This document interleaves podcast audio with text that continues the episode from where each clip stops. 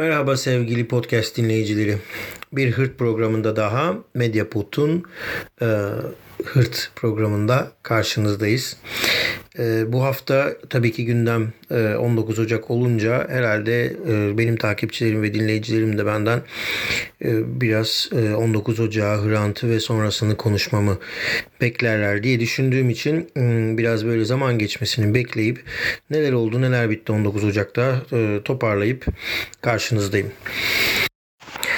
Efendim bugün isterseniz e, birazcık bu son dönemden başlayalım. Yani davayla ilgili aslında söyleyecek çok fazla bir şey kalmadı artık. Çünkü e, Hrant Dink davası ile ilgili e, katil baştan beri biliniyor ama e, gerekli olan şeyler e, yapılmıyor. Bunu biliyoruz.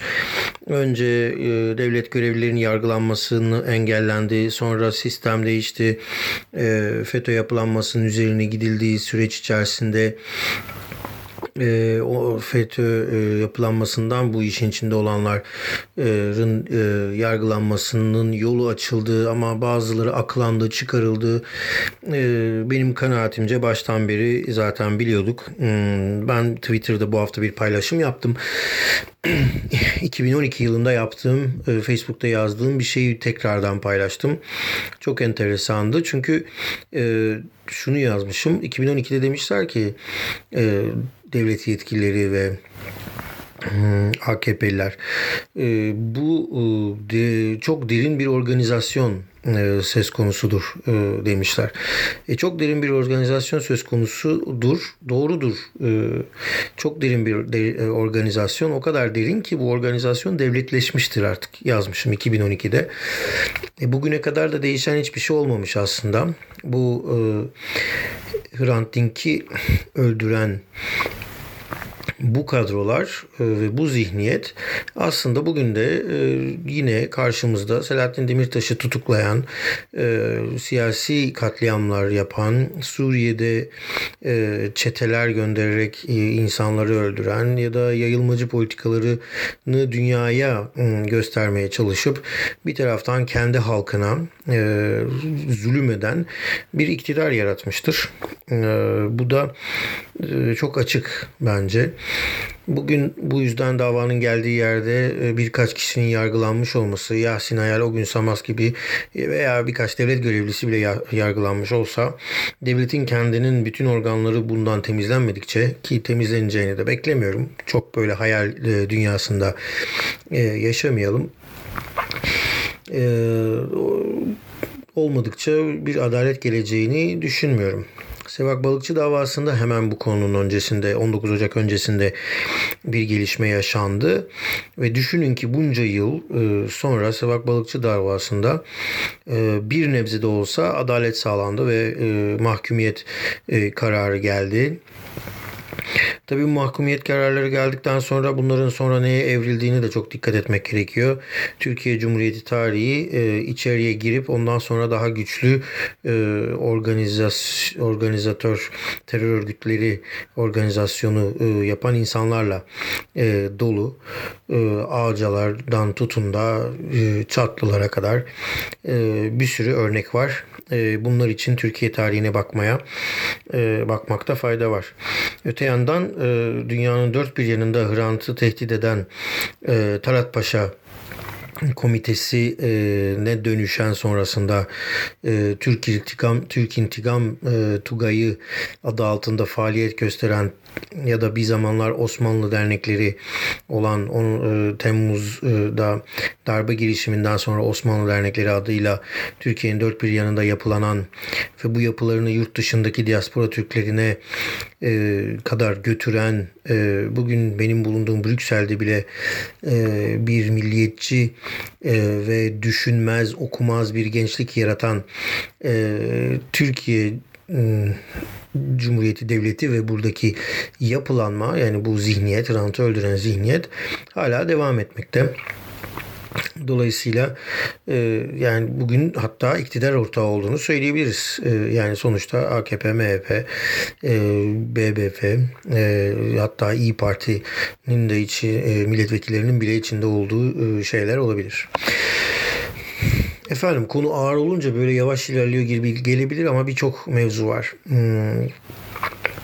Bu konuyla ilgili belki dikkat etmemiz gereken yerlerden biri de e, sürekli olarak bir e, Hrant edebiyatı na döndürüp işi e, bunun üzerinden çıkar sağ, sağlamaya çalışmak e, olan insanlardan uzaklaşmak, onları okumamak, onlardan onları dinlememek. E, çünkü e, benim gördüğüm o ki aslında e, devlet e, kendi ihtiyacı olduğu zaman mutlaka Hristiyanlarını kullanıyor. Yani bu Süryaniler olabilir, Ermeniler olabilir, Keldaniler olabilir, Hristiyanlar demeyelim, Müslüman olmayanlar kullanabiliyor. E, yeri geldiğinde Aleviler oluyor, Kürtlere gidiyor. E, onların içinde yapılanmaya e, gidiyor. E, mesela benim gördüğüm 19 Ocak ve öncesinde e, 24 Nisan açıklamalarıyla, diaspora açıklamalarıyla e, gündeme gelen yeni patrik seçilmiş e, Maşalyan'ın e, açıklamaları e, ve Sevak Balıkçı ve e, 19 Ocak'la ilgili de Patrikhane'den yapılan açıklamanın geç gelmesi aslında bir taraftan e, bunun içeride tartışılan bir konu olduğu e, yani devlete yaranan kesimlerin aslında biz bunu nasıl açıklamalıyız ne diyeceğiz şimdi 24 Nisan geliyor e, ne yapacağız 19 Ocak geliyor ne yapacağız şeklinde tartıştıklarını gösterir. Bu tabii iyi bir şey e, mücadele edenlerden korktuklarını gösteriyor e, statükocuların. Ama bir yanda da e, yurt dışına kötü bir e, imaj da veriyor. Yani yurt dışı derken bugün unutmayalım e, Türkiye Ermenilerinin e, %90'ı yurt dışında yaşamakta. Amerika'da olsun, Avrupa'da olsun yaşamakta ve Türkiye Ermenilerinin her ne kadar topraksal bağ kalmadıysa da yurt dışındaki diasporalı Türkiye Ermenilerinden bahsediyorum. Ee, Türkiye Ermenileri Patriği'nin açıklamaları sonuçta rahatsız ediyor yurt dışındakileri de. Ee, sonuçta Türkiye'de yaşayan Ermenilerin patriği seçiliyor ama onlar adına açıklamalar yapıyor. Ee, ya da kendi adına. Aynı şekilde e, bu çok aslında var yani e, Kürtlere karşı e, AKP yanlısı Kürt milletvekilleri yok muydu parlamentoda konuşan vardı. Rum milletvekilleri yok muydu vardı. Hatırlamak e, e, da fayda var. E, Berç Keresteciyan milletvekiliyken bir Ermeni milletvekilidir Berç Keresteciyan Demokrat Parti döneminde yanlış hatırlamıyorsam Berç Keresteciyan milletvekiliyken meclis yap, meclise yaptığı konuşmaları ben kitabım için taramıştım.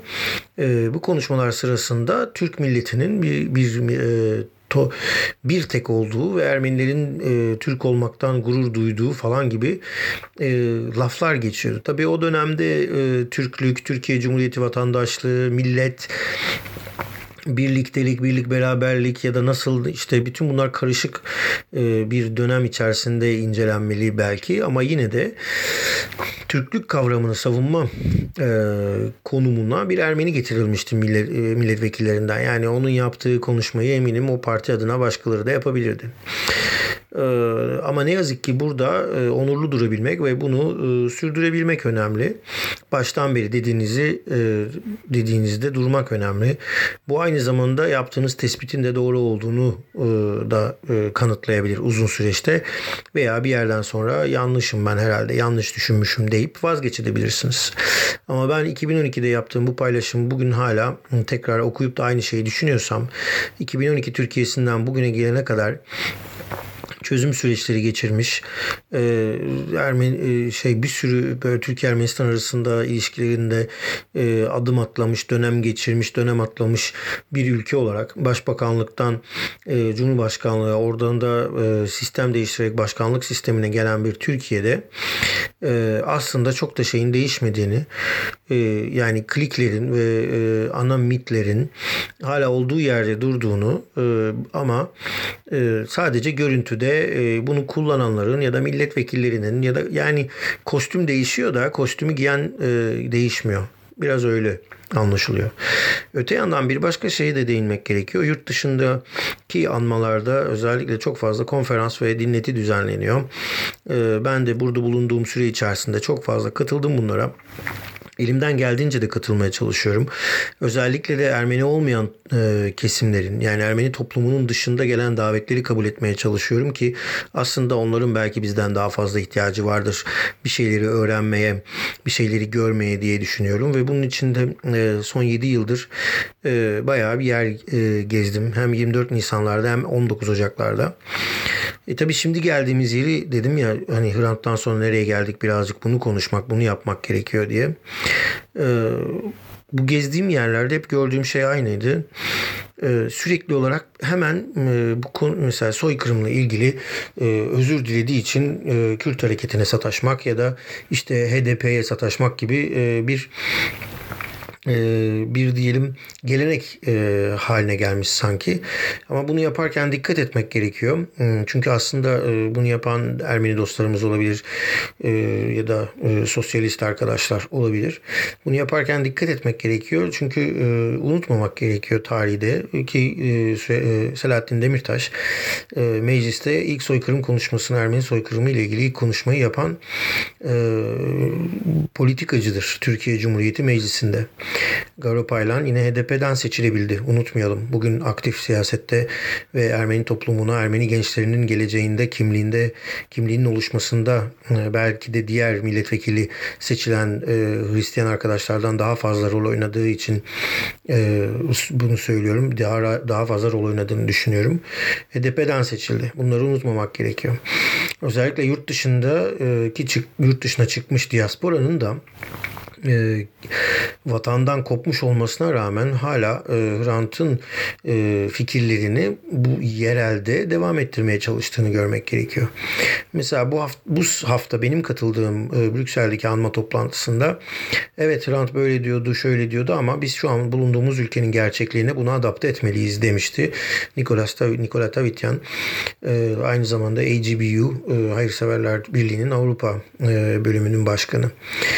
E, şimdi bunu bulunduğumuz yere adapte ederken e, tabii ki e, olduğundan koparamıyoruz hiçbir zaman. Yani Türkiye'den koparamıyoruz. Nihayetinde biz Brüksel'de yaşasak da yani dünya neresinde yaşasak da to, bu toplumlar hep yan yana yaşamışlar. Ee, Orta Doğulu toplumlar nihayetinde hep yan yanalar. E, dolayısıyla Türkler, Kürtler, Ermeniler, Süryaniler hep bir arada gözüküyorlar, uzaklaşmıyorlar. E, Brüksel'e geliyorsunuz, burada da yine yan yana oturuyorsunuz, konuşuyorsunuz.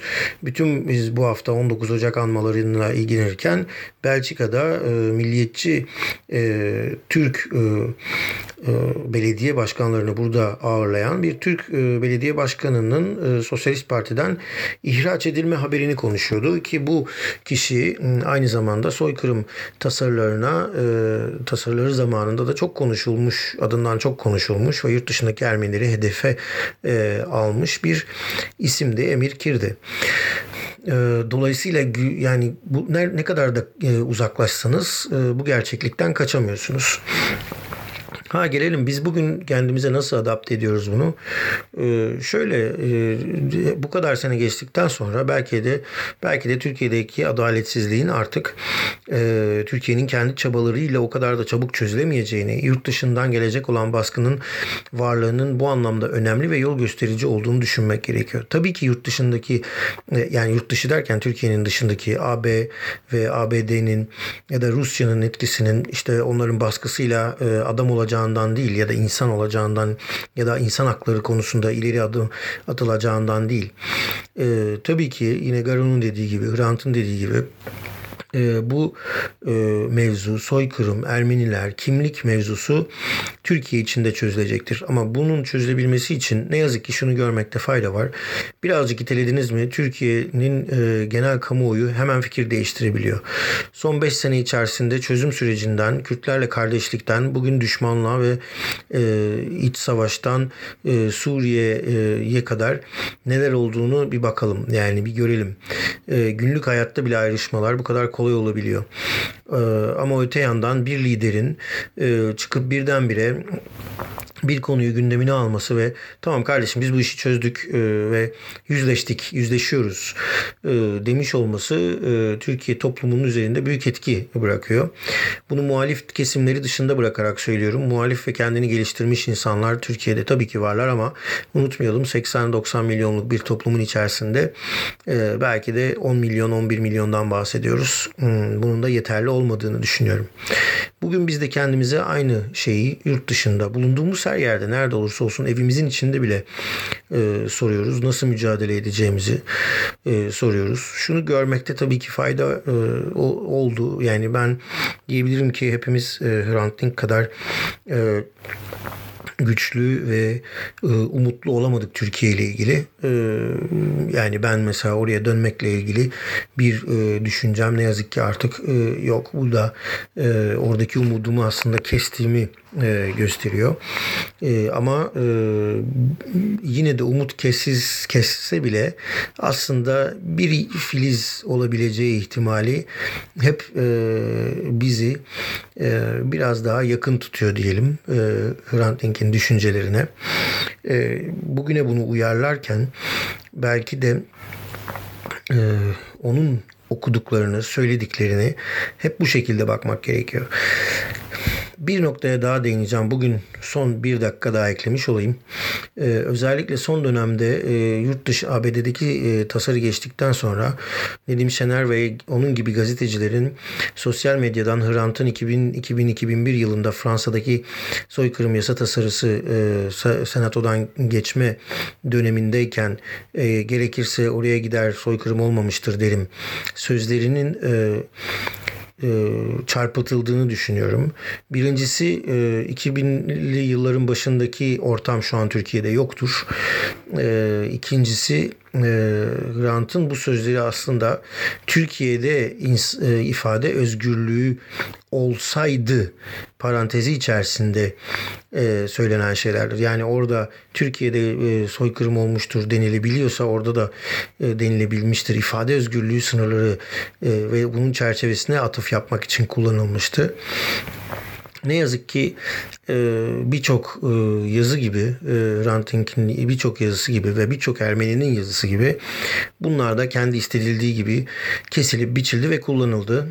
İşte şu andaki devletin Ermeni toplumunu kendine ya da kendi içerisindeki toplumları yani Süryanileri, Ermenileri, Yahudileri kendisine yontma ve kendisinin istediği gibi kullanma imkanları var ne yazık ki. Bütün medya medya ellerinde bir kereden yanlış bir haberi e, manşetten verip ertesi gün hiçbir şey olmamış gibi hayatlarına devam edebiliyorlar. Unutmayalım Münevver Karabulut cinayetinin zanlısını Türkiye Devleti ajanslarından Ermenistan-Rusya sınırında yakalandı diye haber yapmaktan utanmadı ve bu haberi de e, hiçbir gazete Yeni Şafak'ta dahil olmak üzere ki kendisi yaymıştı Yeni Şafak düzeltmedi. E, Ermenistan'ın Rusya ile sınırı yoktu ama e, cinayet zanlısı Ermenistan-Rusya sınırında yakalandı diye bir alt metinle aslında Ermeniler kötüdür e, diye bir metinle e, bunu servis eden Anadolu Ajansı utanmadı. neden bunu söylüyorum? Çünkü haberin detayında Ermeniler zanlıyı bize iade etmeyecekler çünkü sınırımız kapalı şeklinde bir açıklamayla gelmişlerdi o zaman. hani şimdi bu senenin sloganı utanmak için geç değil ya ee, işte utanmak için geç değil ee, ama utanmazlar ee, ne yazık ki halen iktidarda.